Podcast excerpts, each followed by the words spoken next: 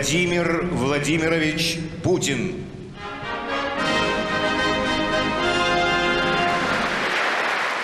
– 17 марта в Крыму состоялся референдум.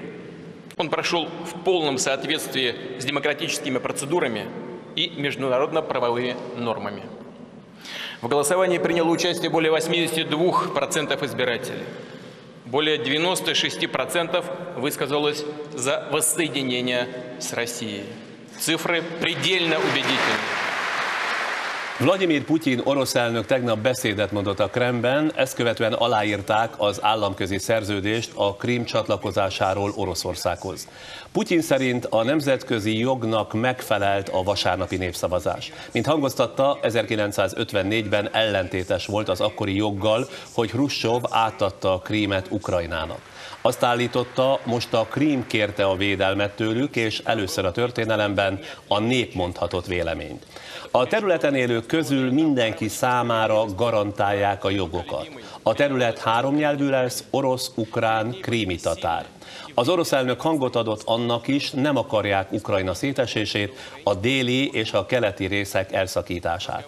Ha a nyugat megtehette Koszovó egyoldalú elismerését, utalt rá Putyin, akkor a Krím is elszakadhat. Szerinte a nyugatnak most a saját érvrendszere nem tetszik, a nyugat ugyanis átlépett egy határt, de ideje véget vetni a hidegháborús retorikának, tisztelni kell Oroszország nemzeti érdekeit. Наши западные партнеры во главе с Соединенными Штатами Америки предпочитают в своей практической политике руководствоваться не международным правом, а правом сильного. Они уверовали в свою избранность и исключительность, в то, что им позволено решать судьбы мира. Putyin beszédét megelőzően az Európai Unió és az Egyesült Államok is szankciókat jelentett be orosz állampolgárok és krími tisztviselők, sőt most már orosz politikai vezetők ellen is. A krími autonóm köztársaságról érdemes tudni, hogy területe 27 ezer négyzetkilométer, lakosainak száma 2,3 millió, etnikai összetétele 69% orosz, 15% ukrán, 12% krími tatár, 1,4% belarusz lakja, a további 2,5%-on 20 nemzetiség osztozik, köztük görög, német, olasz, tatár, zsidó, bolgár, karaim. Az Ukrajnáról, illetve most már az Oroszországról, Putyinról és a világról szóló november óta az eseményeket nyomon követő sorozatunkban ma este is Ezbíró Zoltán történészt, a térség kiváló szakértőjét kérdezem. Hát a kérdés az nagyon egyszerű, lehet-e hinni Putyinnak? Oroszország tiszteletben tartja majd Ukrajna határait, és nem akarja Ukrajna szétesését, hiszen az alig több mint két milliós gazdaságilag szinte érdektelen félsziget csak a fekete tengeri flotta bázisa miatt lehetett fontos, ez pedig, ahogy olvasom, 2042-ig így is az oroszoké volt. Hát így akkor... Van, így van, hát ebben a megnyilatkozásban azért nagyon sok probléma van. Az egyik, hogy sértette vagy nem sértette nemzetközi jogot, illetve hogy a jogszerűség szabályait betartották-e. Ugye Putyin máig és a hivatalos orosz álláspont máig legitim elnökként Janukovicsot ismeri el, ez csak azért teheti meg, mert nyilván érvényben lévőnek tekinti az ukrán alkotmányt, amelynek Már egyre szabály... kevesebb szó esik Egyre kevesebb szó esik, de azért még az elmúlt napokban is meg megismételték ezt az álláspontot, ami azért figyelmet érdemlő, mert ezt csak azért tehették meg, mert, mert úgy ítélik meg, hogy ez az ukrán alkotmány, amit elfogadtak és ma is érvényben van, azt ők is érvényben lévőnek tekintik, annak pedig a 73. cikkeje kimondja, hogy minden olyan területi változás, amely Ukrajna területével kapcsolatos, csak úgy tehető meg, ha Ukrajna egész területén tartanak népszavazást. Hát ezúttal többek között ez sem történt meg. Nagyon kétséges egyébként azoknak a politikusi szereplőknek is a legitimitása, akik ma a krími parlament vezetőjeként, illetve a krími kormány vezetőjeként március 1-én behívták az orosz csapatokat, mint egy segítséget kértek. Az ő megválasztásuk körül is nagyon sok kétség van, és kétség merül fel. Nem beszélve arról, hogy itt továbbra is a külvilág számára az eljárás teljes egészében illegitimnek tűnik, nem volt alkalom és lehetőség kampány folytatására. Lényegében február végétől az ukrán televíziós csatornák közvetítését megszüntették, a Krimben élőknek alkalmuk és lehetőségük sem volt az orosz tájékoztatási eszközökön kívül bárhonnan tájékozódni, nem voltak nemzetközi megfigyelők, az a néhány külföldi szereplő teljesen marginális köztük egyébként a Jobbik képviseletében ott lévő Kovács Béla. Ezek olyan marginális szereplői az európai politikának és semmiféle európai intézményt nem képviselnek, hogy az ő jelenlétük és igazolásuk ebben a tekintetben teljesen mellékes. Ezzel tehát azt mondja, hogy tehát illegitim ez a én azt gondolom, népszavazás? hogy teljes egészében illegitim, és még egy fontos dologra hadd utaljak. Nagyon moszkvai részről a koszovói példára hivatkozni. Koszovót 2008. februárjában emelték ki Szerbiából, miközben a döntésnél különös hangsúlyt kapott, hogy ez nem precedens teremtő módon történik. De emlékeztetnék, hogy 99 márciusától, illetve azt megelőző hetekben egy nagyon komoly etnikai tisztogatás folyt a Milosevicsi Jugoszlávia részéről a Koszovóban élő albánokkal szemben. Néhány hónap alatt több mint 700 ezer ember hagyta el a koszovói tartományt, menekült különböző irányokban, nem szerb területekre, hanem oda, ahol menedéket lelt, és ezt követően kilenc évvel szánták el csak magukat a nyugati hatalmak, hogy közreműködnek abban, hogy külön válasszák Koszovót Szerbiától. Ezzel szemben a Krím esetében semmiféle nyomós, komoly bizonyítékát nem látjuk annak, hogy az ott élő oroszok bármiféle atrocitásnak kilettek volna téve, és folyamatosan az ukrán állam részeként Kijev, tehát a központi hatalom a felügyeletet soha nem veszítette terület fölött fel, tehát fontos pontokon radikálisan különbözik a koszovóihoz képest a jelenlegi ukrajnai, illetve krími helyzet. Olvastam egy meglehetősen érdekes egyébként orosz szerző tanulmányát, aki azt mondja, hogy miután a 80-as évek végére a Szovjetunió összeomlott, a világon egy szuperhatalom maradt Amerika, amely onnantól kezdve gyakorlatilag bármit megtehetett, és ezzel rendszeresen vissza is élt, egyfajta világcsendőr szerepet játszva. Azonban az elmúlt évtizedben a nyersanyagbevételeiből megerősödött politikailag erősen központosított Oroszország újra kopogtat az ajtón. Tehát nem birodalmat akar építeni Putyin az összedő összedőlt szovjet rendszer romjain, és egyre inkább pozícionálni szuperhatalomként önmagát, illetve Oroszországot? Hát nyilván azt szeretné, hiszen kétségtelen, hogy 2000 és 2008 között rendkívüli ütemben növekedett az orosz gazdaság. Ez az a periódus, amikor évente 7-8 százalékos GDP növekedést könyvelhetett el, de 2013-tól folyamatosan, sőt igazság szerint már 2012 elejétől folyamatosan lassul az orosz gazdaság. A tartalékok még kitartanak, de a növekedés mind a rövid távú, mind pedig a középtávú kilátásai az orosz gazdaságnak egyelőre rendkívül rosszak.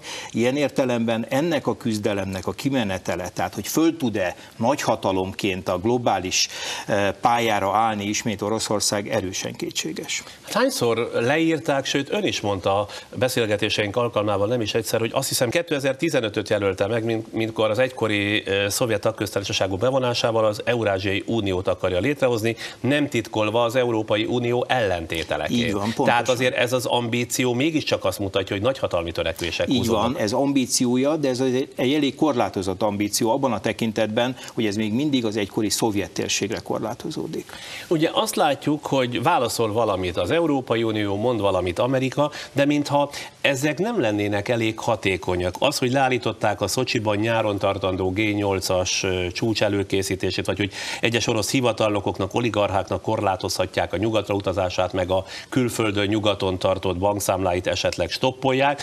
Szóval mit tesz, mit tesz megfontolás tárgyává Amerika, illetve az Európai Unió, amikor ilyen, hát puhának vagy félpuhának mutatkozik? Mondjuk az tényleg nem egy megrendítő döntés, hogy az Egyesült Államok és az Európai Unió ugye a napokban egy 11-es, illetve 21-es listát tett közzé az említett politikusokról, katonákról, akivel kapcsolatban vízumot fog megtagadni. Már Illetve... erre Lavrov ma egészen határozottan tehát ellenállt, és azt mondta, hogy amennyiben ezek a szankciók életbe lépnek, majd megmutatjuk, hogy mi is milyen Hát szankciókat nyilván, tudunk kitalálni. nyilván bizonyos értelemben egy reciprocitás fog ebben a tekintetben érvényesülni, de azért itt már a szankcióknak az első körében az Európai Unió két nagyon fontos döntést hozott. Egyfelől felfüggesztette a vízummentességről szóló tárgyalásokat. Oroszország hosszú évek óta szerette volna elérni az Európai Uniónál, hogy polgárai szabadon, vízummentesen léphessenek be a Schengeni zónába. Ezt lényegében felfüggesztette az Európai Unió az ezzel kapcsolatos tárgyalásokat. Másrészt felfüggesztette annak a dokumentumnak a szövegezését, tárgyalását,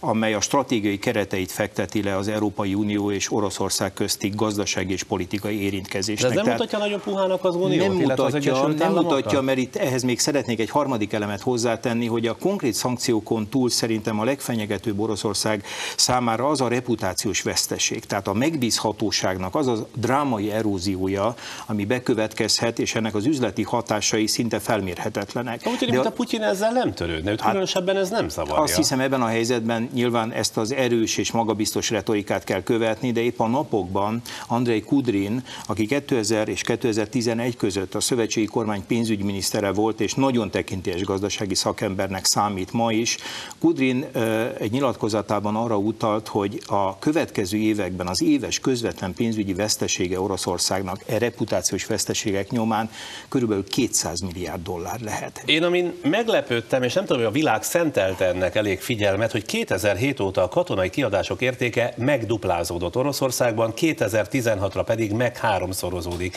2013-ban Oroszország 69 milliárd dollárt költött hadászatra, 2016-ra pedig ez 98 milliárd dollárra nő, ami a teljes orosz költségvetés 20,6%-a lesz.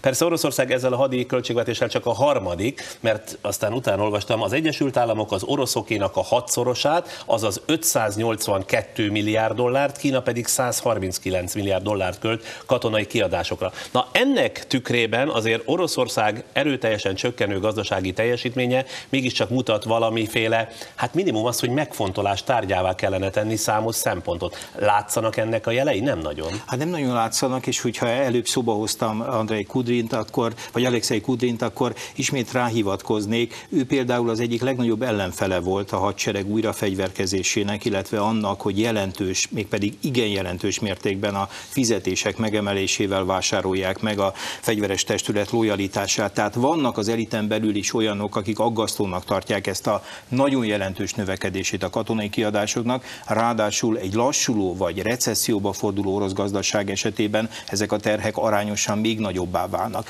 De nagyon helyes, hogy utalt rá, hogy mind Kína, de különösen az Egyesült Államokkal összevetve ezek a kiadások még mindig jóval kisebbek, mint hogy igazi katonai kihívója legyen az Egyesült Államoknak. Egy tekintetben igen, ez a nukleáris fegyverek tekintete. Ebben az összefüggésben nyilvánvalóan a világ nukleáris fegyver arzenájának még mindig a fele az Egyesült Államok, másik fele Oroszország kezében van, és ehhez képest minden nukleáris hatalom arzenája elenyészőnek számít.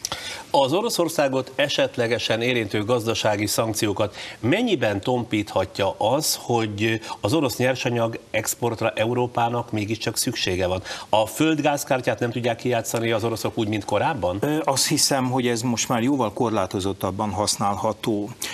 Oroszország a teljes földgáz kivitelének 70%-át értékesíti az Európai Unió 28 országának piacain, illetve azokon a piacokon, amelyek vásárolnak tőle.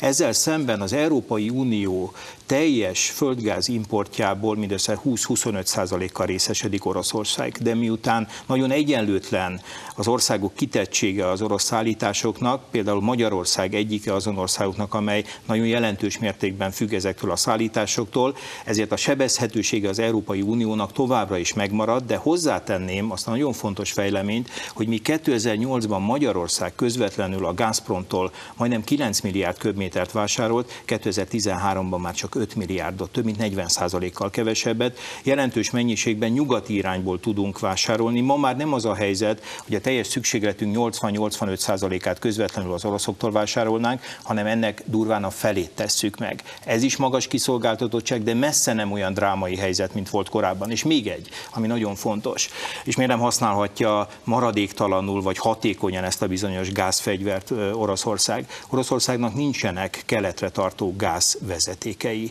Nem tudja elforgatni ezeket a szállításokat, hanem az európai nincs más pi- piaca, mint a az nyugat? Európa, így van pontosan. Tehát, és van egyetlen egy Szahalin félszigeten néhány éve felállított cseppfolyósító üzeme, amely a teljes orosz importnak kevesebb, mint 5%-át tudja átalakítani, következésképpen stratégiai fordulatot tenni, tehát elforgatni az európai szállításokat ázsiai piacokra, vagy bármely más alternatív piacra nem tudja megtenni, ha ezzel próbálkozik, ehhez nagyon komoly tőke és hosszú idő szükséges. Kevés szó esik, miközben át a konfliktus egyik főszereplője Ukrajna. Ukrajnával, mintha továbbra is az lenne a helyzet, hogy nem kap elég segítséget sem az Európai Uniótól, se az Egyesült Államoktól, miközben hát nagyon úgy tűnik, hogy magára van maradva, vagy legalábbis nem annyi a támogatás, mint amennyire ez idő szerint szüksége Itt lenne. azt gondolom, hogy két dolgot érdemes elválasztani. Az egyik, hogy milyen pénzügyi, gazdasági támogatásra számít, ami nagyon fontos, és ha lassan is, de talán ezek a pénzek elindulnak Ukrajna felé. A másik kérdés, hogy az új hatalom tudja-e stabilizálni, majd konszolidálni politikai értelemben a helyzetét. És itt ugye nem egyszer az elmúlt hetekben beszéltünk arról, hogy ennek a most hatalomra került koalíciónak azért vannak olyan szereplői, elsősorban a Szabadságpárt, amelyik egy ilyen hát nagyon szélsőségesen nacionalista, antiszemita, xenofób csoport, amelyiknek a jelenléte a kormányzatban, még ha marginális tiszteket is kapott, négy miniszteri szék az övé, ennek a jelenléte mind elvi okokból, mind politikai gyakorlati okokból rendkívül aggasztó. Tehát valahogy jó lenne tőlük megszabadulni, hiszen folyamatosan kompromitálhatja a hatalmat. Csak Erre utaló jelek vannak? Vannak, hát hogyha egy, ha, ha, ha csak egy legfrissebbet hadd említsek, ugye egy minapi, talán ma vagy tegnap történt eset, hogy a Szabadságpárt, amelyik ugye a radában, a képviselőházban, a törvényhozásban jelen van, szabadságpárti képviselők megverik annak az ukrán televíziós társaságnak az elnökét, aki közvetítette azt a krembeli ceremóniát, amelynek keretében a Krimfélszigetet, illetve Szevasztopolt Oroszországhoz kapcsolták. Pusztán azért, mert közvetítette? Pontosan, pontosan. Én azt gondolom, hogy ezek olyan jelei az ukrán politikának, hogy ha magát nem akarja, hogy folyamatosan kompromitálódjék, minél gyorsabban szabadulnia kellene, és ami még fontosabb, folyamatos és nagyon erős erőfeszítést kellene tenni annak érdekében, hogy közbizalmat érvező közhatalom jöjjön létre, mindenki védetnek érezze magát, magát etnikai hovatartozásától függetlenül. Ennek a történetnek egyelőre nagyon az elején vannak, én drukkolok, hogy ez sikerüljön, ez mindenkinek érdeke, nem csak a szomszédoknak, hanem az ukrán állampolgároknak mindenek előtt, és természetesen a hatalom konszolidálása szempontjából kulcskérdés. Tehát, hogyha Abba... tisztítanának valamit a kormányon, akkor könnyen lehet, Ta, hogy egyértelmű lenne van, a segítségnyújtás? Talán, talán ez is. Nyilvánvaló, hogy föl nem merül a katonai segítségnyújtás, tehát egy pillanatra nem merült fel, hogy az ukránok oldalán akár a NATO, akár külön az Egyesült Államok államok katonai eszközöket vagy katonai segítséget nyújtana. Azt gondolom, hogy itt, ami segíthet Ukrajnának, ez a józanság, a körültekintő politika és a közhatalom helyreállítása. Ha ennek a jelei mutatkoznak, akkor szerintem a külső segítség és a külső bizalom is előbb állna helyre, és erőteljesebbé válhatna. Ön előtt beszélgettem a Hír 24 Krimben lévő tudósítójával telefonon, és ő azt vizionálta, hogy itt előbb-utóbb háború lesz.